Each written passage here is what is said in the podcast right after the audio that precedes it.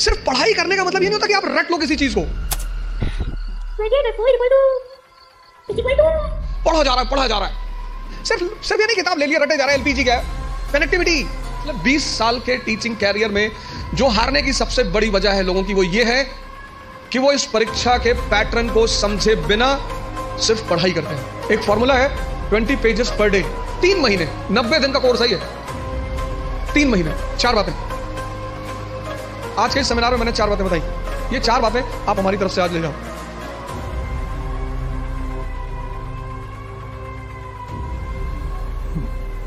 जय हिंद friends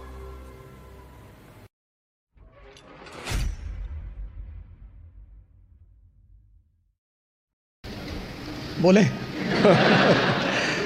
good afternoon and जय हिंद।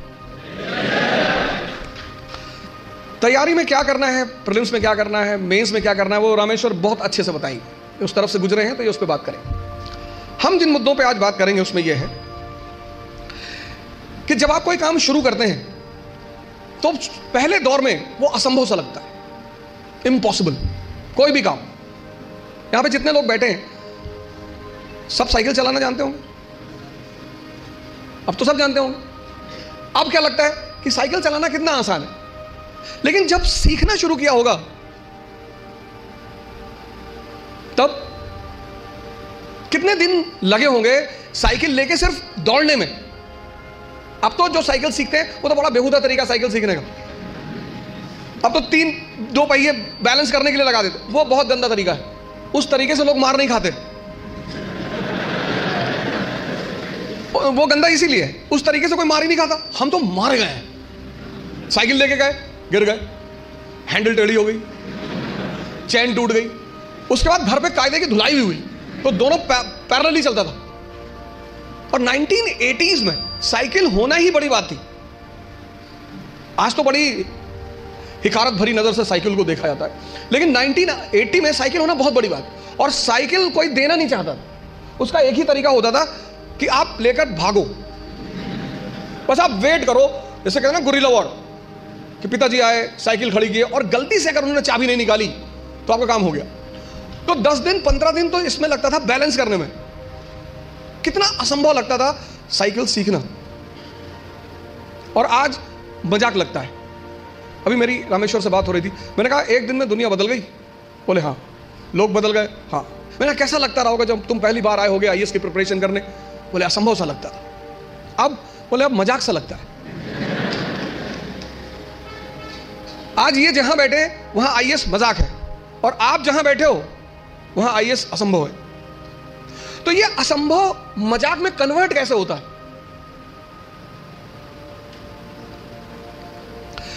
एक लड़के ने उसकी गर्लफ्रेंड की शादी हो रही थी। अरे हो जाती है यार शादी इसमें इतना। तो उस लड़के ने अपनी गर्लफ्रेंड से कहा कि कुछ निशानी दे दो। जिसको मैं ज़िंदगी भर अपने पास रखूँ। तो उस लड़की ने अपनी एक जूती निकाली। दे दिया। लड़का उस जूती को लेके गया सुनार के पास। जो सोने वगैरह का काम करते, सोनार, उनके पास गया। उसने कहा कि इस जूती को चांदी के फ्रेम में बना दो। सुनार ने कहा अच्छा कल शाम को आके ले जाइएगा। दूसरे दिन लड़का गया तो सुनार ने उसको चांदी की फ्रेम में जूती को बना के एकदम बाकायदा ला के लड़के के सामने प्रेजेंट किया। उसने कहा, साहब, लड़के से हाथ जोड़ा, कहा, साहब। बोले हाँ?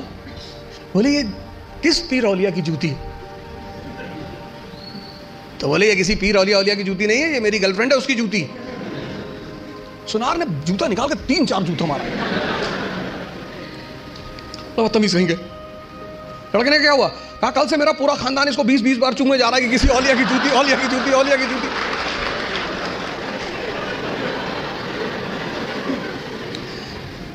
सर, ये हंसने की बात नहीं है। ये समझने की बात है, बिना समझे किसी फ़ील्ड में नहीं कूदना है। यहीं से तो शुरुआत है सेमिनार की, कि तुम जहाँ बैठे हो, वहाँ आईएएस असंभव है। और रामेश्वर जहाँ बैठा है, वहाँ आईएएस मज़ाक है। तो ये असंभव मज़ाक में कैसे बदले? कैसे तुम यहाँ आकर बैठो? उसका पहला सूत्र यही है कि जिस फ़ील्ड में भी कूदना चाहते हो, पहले उसको समझो। वो क्या है, उसमें क्या करना पड़ता है, उसके स्टेजेस क्या क्या हैं, कितना समय लगता है।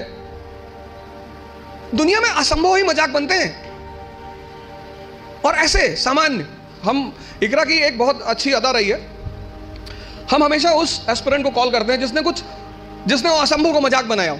सैफिन भी आया था, उसने भी असंभव को मज़ाक ही बनाया था। सामान्य, अति सामान्य परिवार, अति सामान्य। सामान्य भी नहीं, अति सामान्य। सामान्य में तो कम से कम आपको खाना मिल जाता है, माँ बाप कुछ पैसे भेज देते हैं, अति सामान्य। खाने का पता नहीं मिलेगा कि नहीं। पिताजी महीने में कितना पैसा भेजेंगे, अति सामान्य। अति सामान्य व्यक्ति के लिए लड़ना बहुत बड़ी बात होती है। लड़ना तो सबको है, लेकिन जो अति सामान्य पहला सूत्र यह है कि जिस भी फ़ील्ड में कूदना है, बात समझ में आ रही ना? जिस भी फ़ील्ड में कूदना है, जहाँ भी जाना है, जिसकी भी प्रिपरेशन करनी, साइकिल है प्रिपरेशन आज तुम्हें साइकिल चलाना मज़ाक लगता है। आज जब तुमसे कोई कहता है कि भैया साइकिल चलाना सीखना है तुम कहता अरे यार, साइकिल में क्या है? अब तुम्हारे लिए क्या है ना? लेकिन वो जो पहले दिन लेकर चलेगा तो पहला सूत्र जो मैं देखता हूँ मैंने बहुत सारे लड़कों को देखा। पिछले 20 साल के टीचिंग कैरियर में जो हारने की सबसे बड़ी वजह है लोगों की वो ये है कि वो इस परीक्षा के पैटर्न को समझे बिना सिर्फ़ पढ़ाई करते हैं।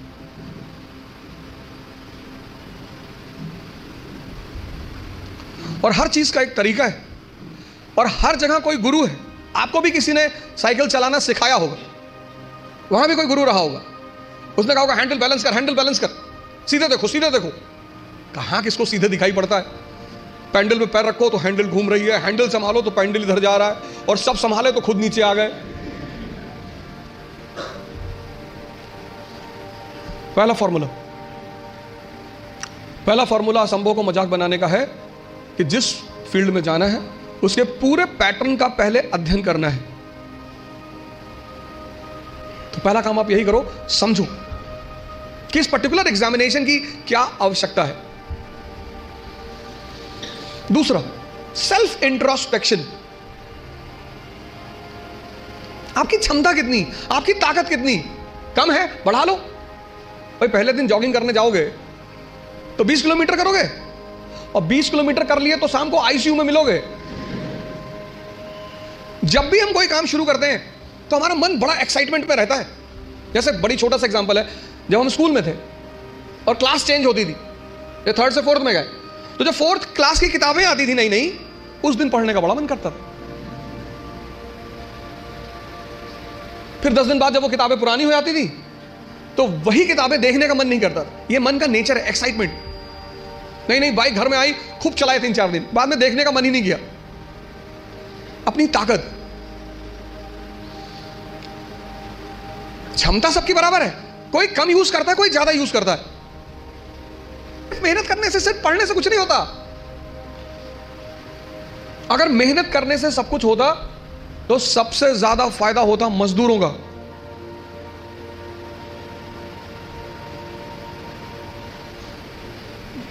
और राजा भी मेहनत करता है, मजदूर भी मेहनत करता है।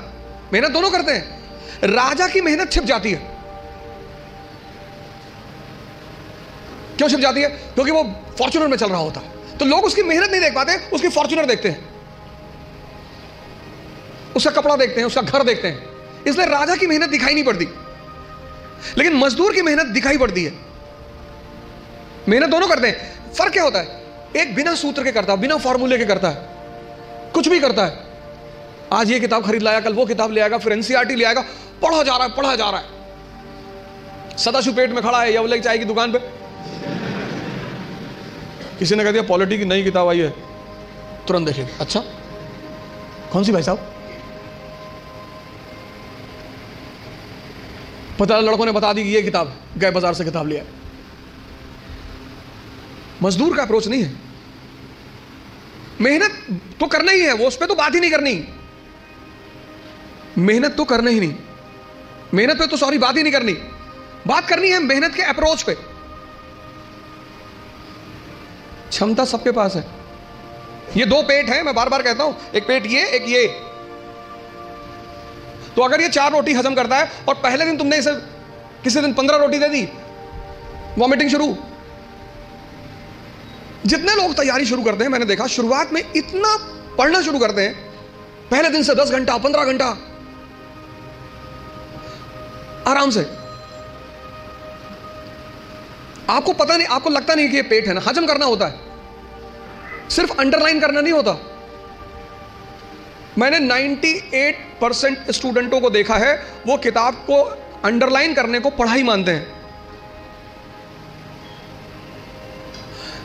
इस हॉल में कितने लोग हैं जो न्यूज़पेपर नहीं पढ़ते नहीं पढ़ते, नहीं। नहीं पढ़ते। सारे लोग न्यूज़पेपर पढ़ते होंगे। दो चार होंगे जो अभी नहीं पढ़ते होंगे। बाकी सारे लोग पढ़ते हैं ना? है ना? अभी जापान के एक नेता है, शिंजो अबे, उनकी हत्या हुई। उनकी पॉलिटिकल पार्टी का क्या नाम है? हा?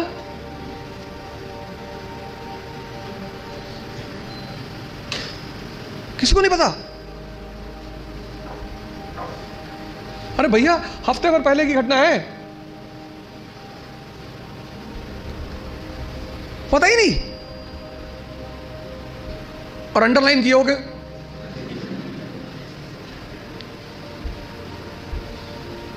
कितनी बड़ी, कितनी, एक लाइव एग्जांपल देखो।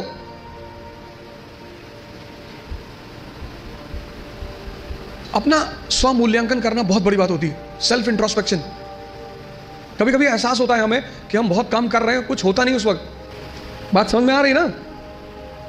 इस क्षमता, यहाँ की जो डाइजेशन क्षमता है, ये दिखाई नहीं पड़ती ना? ये दिखाई पड़ता है।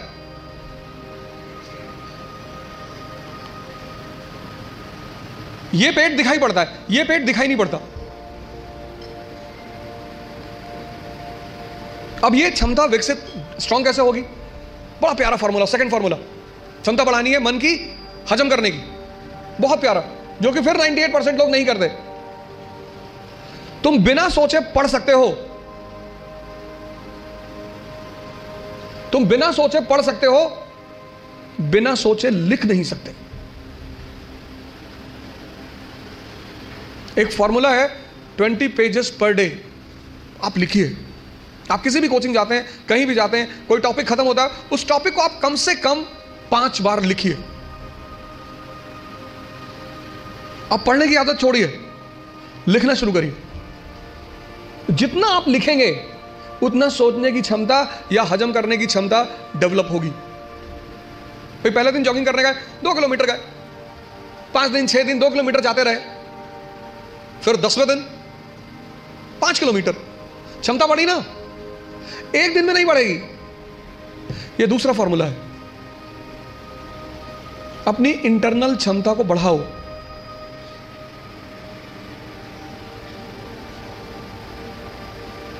नहीं बात क्लियर हुई। हाँ? कितने लोगों को इस बात का वो रहता मुझसे बहुत सारे लोग मिलते हैं। सर, हमें कुछ याद नहीं रहता। आपने हजम ही नहीं किया। मूवी आपको पूरी याद रहती है ना? नॉवल पढ़ा, आपने पूरी याद रहता है। पूरा नॉवल एक एक लाइन एक एक कैरेक्टर याद है। ये क्यों नहीं याद है? क्योंकि आपने हजम करने की कोशिश नहीं की। ये दूसरा फॉर्मूला अपनी इंटरनल कैपेसिटी को पहचानो पहचानो। यही तो है सेल्फ इंट्रोस्पेक्शन और अगर वो कम है, बढ़ा लो। तीन महीने, नब्बे दिन का कोर्स है ये। तीन महीने। तीन महीने अगर 20 पेजेस लिख ले गए तो तुम बिलीव नहीं करोगे कि तुम्हारे सोचने की क्षमता कितनी डेवलप हो जाएगी। हजम करने की क्षमता कितनी डेवलप हो जाएगी। ये दूसरी चीज़। अपना मूल्यांकन, अपनी ताकत को समझना। कि मेरा मेरा पोटेंशियल लेवल क्या है? क्लास खत्म हुई, आप घर गए, आप जित, जो ढाई घंटा पढ़ा है, उसको रीराइट करने की कोशिश करो। संभावना है कि आप सिर्फ़ तीस परसेंट लिख पाएँगे, शायद। कुछ लोग तो दस परसेंट भी नहीं रिकॉल कर पाते। तो पहला पहला काम क्या करना है? एग्जामिनेशन पैटर्न को समझना है। ये क्या है? कैसे है? पहला चरण क्या है? सेकंड दूसरा चरण क्या है? तीसरा चरण क्या है?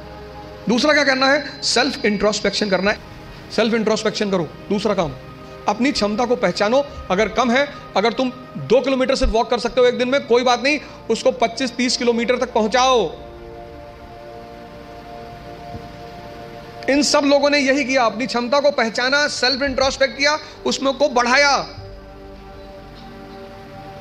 हम जब तैयारी करने आए थे, हमको कुछ नहीं आता था।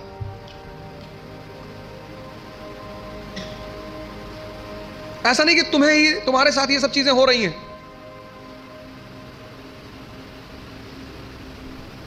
तो पहली बात, पहला काम क्या करना है? एग्जामिनेशन पैटर्न को समझना है। दूसरा काम क्या करना है? सेल्फ इंट्रोस्पेक्शन तीसरी बात,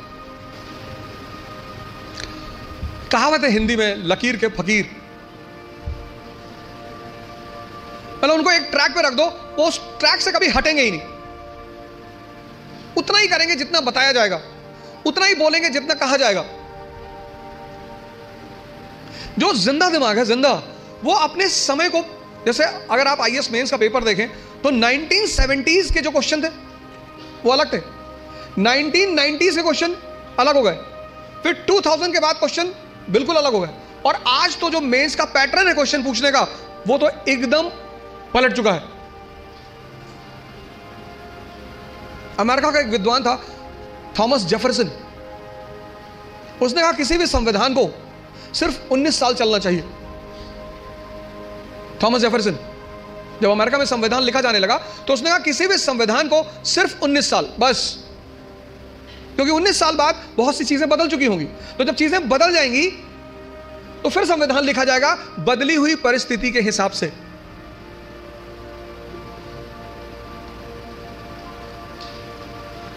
गवास्कर, किसी जमाने में क्रिकेट के सुपरस्टार थे? गवास्कर को रिप्लेस किया सचिन तेंदुलकर ने। सचिन तेंदुलकर को रिप्लेस किया विराट कोहली ने। अब विराट कोहली को भी कोई रिप्लेस करेगा। समय की जो सबसे बड़ी चीज़ है, वो है change change is the law of nature और जो चेंज को नहीं समझेगा, सिर्फ़ पढ़ाई करने का मतलब ये नहीं होता कि आप रट लो किसी चीज़ को।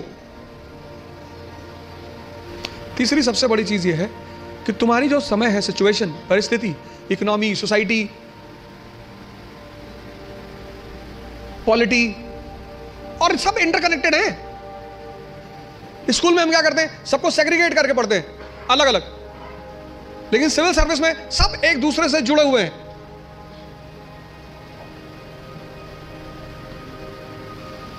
तुम्हारी जो परिस्थिति है, तुम्हारा जो समय है उसको देखना, उस पर गौर करना बहुत ज़रूरी है। अगर तुम अपने समय को नहीं, उस परिस्थिति को नहीं पहचानते सेवनटीन का क्वेश्चन पेपर अलग था, क्योंकि तब इकोनॉमी और सोसाइटी अलग थी। एटीज का क्वेश्चन पेपर अलग था, क्योंकि तब इकोनॉमी और सोसाइटी अलग थी। 91 के बाद तो ड्रास्टिक चेंज आया एलपीजी तुरंत यू टर्न मारा एग्जामिनेशन पेपर ने। और अब एकदम अलग परिस्थिति दुनिया में चल रही। पूरी दुनिया में, कहीं एक जगह नहीं चल रही है पूरी दुनिया में।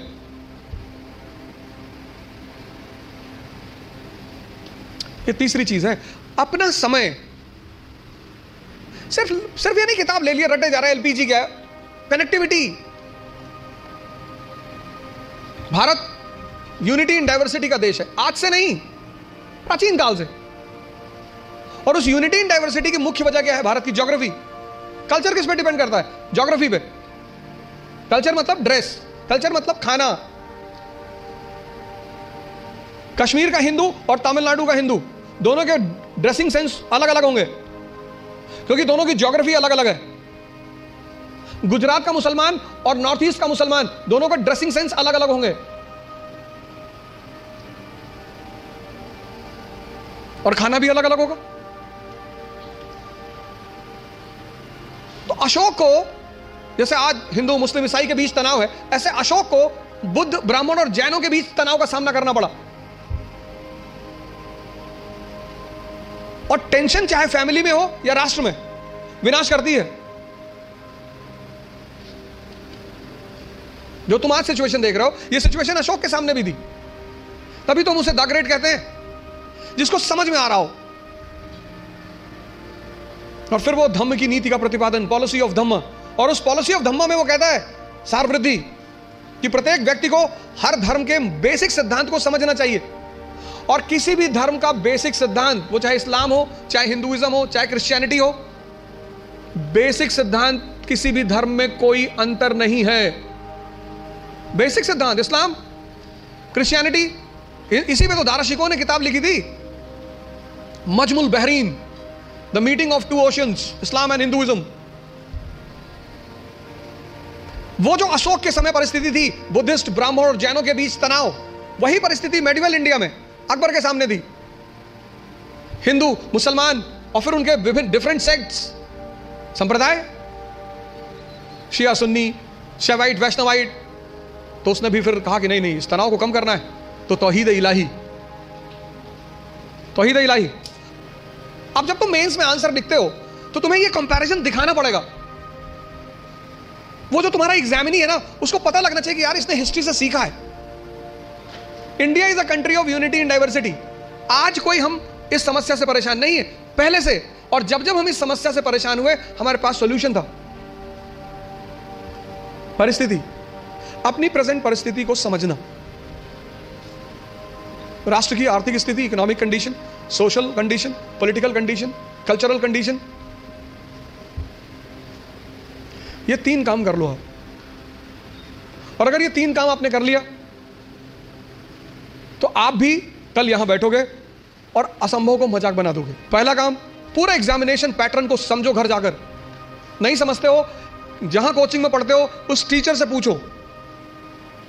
कि सर, ये है भी क्या क्या क्या है सर? डिमांड इनकी क्या है सर? ये बेस में क्या चाहते हैं सर? ये प्रीलिम्स में क्या चाहते हैं? कितना पढ़ोगे यार? अगर तुम एक बार सिलेबस उठाकर देखो आईएएस का तो सिर्फ़ सिलेबस देखकर ही तुम्हारी हालत खराब हो जाएगी। कोई तो फार्मूला होगा। जो इन लोगों ने फॉलो किया होगा और प्रीलिम्स निकला। इस दुनिया में हर कोई भी आदमी ओमनीसियंट नहीं है। अभी आप हमसे चार क्वेश्चन पूछ लो, हो सकता है मैं ही जवाब ना दे पाऊँ। दूसरा सेल्फ इंट्रोस्पेक्शन करो अपना। अपनी क्षमता को चेक करो। और तीसरा, अपनी परिस्थिति को समझो। इन सबके साथ ये तीन बातें क्लियर हुई ना? इन सबके साथ जो चौथी बात, जो मतलब मुझे बोलना ही होता, जीवन मतलब युद्ध। ये लास्ट बात। या तो आप हंस हंस के लड़ोगे, या रो रो के लड़ोगे।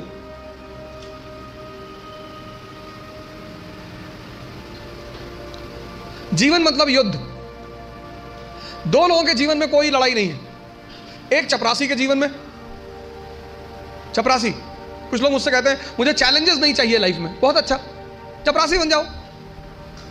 चपरासी का काम क्या है? साहब के ऑफ़िस के बाहर बैठा हुआ है। जो भी मिलने आया मीटिंग करा दी। वरना बैठे हुए, क्या फ़र्क पड़ता है? और वो भी चपरासी अगर ब्यूरोक्रेसी का है जुडिशरी का है। भाई, राजा से मिलने के लिए जो सबसे अहम आदमी होता है, वो यही लोग होते हैं।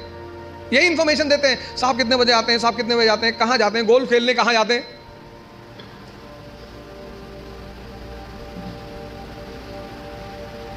और या फिर जो लोग हरिद्वार चले गए, जिन्होंने कहा, भैया, हम, हमें नहीं बनना आई हमें प्रधानमंत्री नहीं बनना, हमें कुछ बनना ही नहीं। आज आप गेरुआ पहन लो, आज आपके जीवन की सारी चुनौती खत्म, क्योंकि आपने मान लिया कि आप इस जीवन की लड़ाई में शामिल नहीं हो। लेकिन जीवन का मज़ा भी तो यही है। और करना क्या है? तो जब लड़ना है, जब यह पता है कि लड़ना है, युवा मतलब शक्ति। भारत आज एक दुनिया का ऐसा देश है जिसके पास सबसे ज़्यादा युवा हैं। और भारत आज दुनिया का एक ऐसा देश है जिसके पास, जिसके युवा सबसे ज़्यादा डिप्रेशन में है। और जीवन की लड़ाई में दो ताकतें बहुत काम आएँगी। एक मन की और एक शरीर की। तुम जब भी ऊपर उठोगे तो ये ग्रेविटी तुम्हें नीचे खींचेगी ना। ऐसा समाज की ग्रेविटी है। हम जब आईएएस की तैयारी करने गए तो हमारे गाँव में हर आदमी मतलब एक साहब तो हंसना शुरू किया उन्होंने, और हँसते हँसते गिर गए वो। उन्होंने हमसे पूछा, दिल्ली क्यों जा रहे हो? अब मेरा दिमाग खराब था, मैंने कह दिया, मैं आई की तैयारी बोले आइए फिर वो हंसने लगे और हँसते हँसते वो गिर गए। और उस हँसी का इतना रोल रहा मेरे जीवन में मतलब उस हँसी ने मुझे एकदम मज़बूत कर दिया था कि अब आई ही बनना है। उस दिन मुझे एहसास हुआ कि महाभारत क्यों हुई। आपको कोई डांट दे, बुरा, उतना बुरा नहीं लगता। आपको कोई भगा दे, बुरा नहीं लगता। जब लोग हँसते हैं ना, तब बहुत दर्द होता है। लेकिन मेरे पिताजी ने मुझसे कहा कि आइए, प्रधानमंत्री बनने वाले आदमी। अरे, मैंने कहा, यार, क्यों चढ़ा रहा हो? फालतू में। भगवान के आशीर्वाद से आज भी हमारे साथ हैं। और मैं अगर उनसे कोई भी बात कहता हूँ तो तुम्हारे लिए तो कल ही कर लोगे तो। मैंने कहा, सोच रहा है, हवाई जहाज़ खरीद लो? अरे ने कहा, भैया, जी लेने दो। लेकिन उन्हीं की वजह से मतलब आज जहाँ भी मैं हूँ, उसमें सबसे ज़्यादा योगदान मेरे पिताजी का है।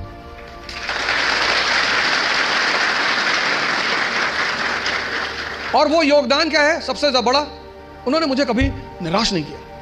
हमेशा हर चीज़ में अरे तुमसे क्यों नहीं होगा? तुम ही करो तो मैं सब लोगों से यहाँ रिक्वेस्ट करूँगा कि आप योग और ध्यान से ज़रूर जुड़ें। ध्यान किसी समा, किसी धर्म का नहीं है। उस ध्यान पर किसी धर्म विशेष की मोनोपोली नहीं है।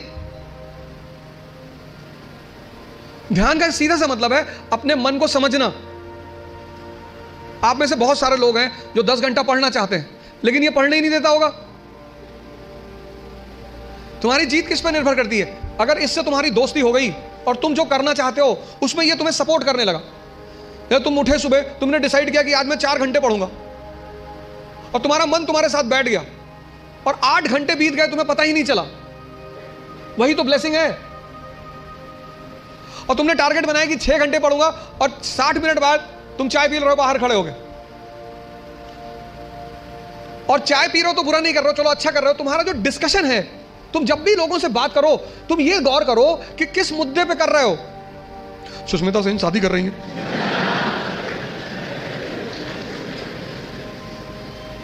तुम्हारा चाय पीना भी बुरा नहीं है, तुम्हारा डिस्कशन करना भी बुरा नहीं है। बुरा है तुम्हारा मुद्दा।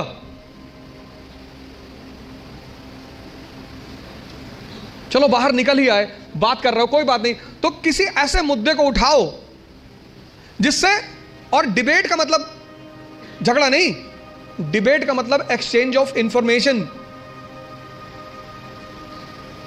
पूरी ज़िंदगी तुम ये कभी नहीं कह पाओगे कि अब मुझे सब कुछ आता है, और जिस दिन तुमने ये कह दिया, किसी मेंटल हॉस्पिटल ज़रूर चले जाना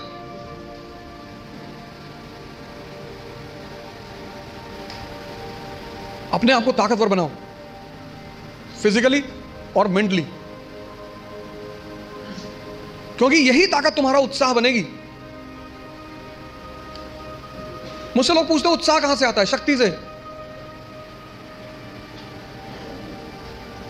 ये जो एंथुजियाज्म है, ये जो कॉन्फिडेंस है, ये ताकत का खेल है।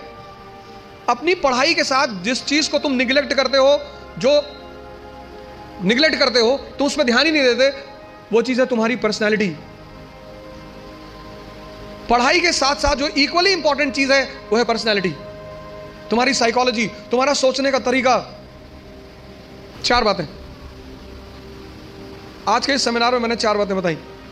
पहला पैटर्न ऑफ़ एग्जामिनेशन दूसरा सेल्फ इंट्रोस्पेक्शन तीसरा सिचुएशन और चौथा पर्सनैलिटी ये चार बातें आप हमारी तरफ़ से आज ले जाओ। बाकी तो एग्जामिनेशन पैटर्न पर रामेश्वर अच्छा बोलेंगे आप इनसे ज़्यादा सवाल करिएगा।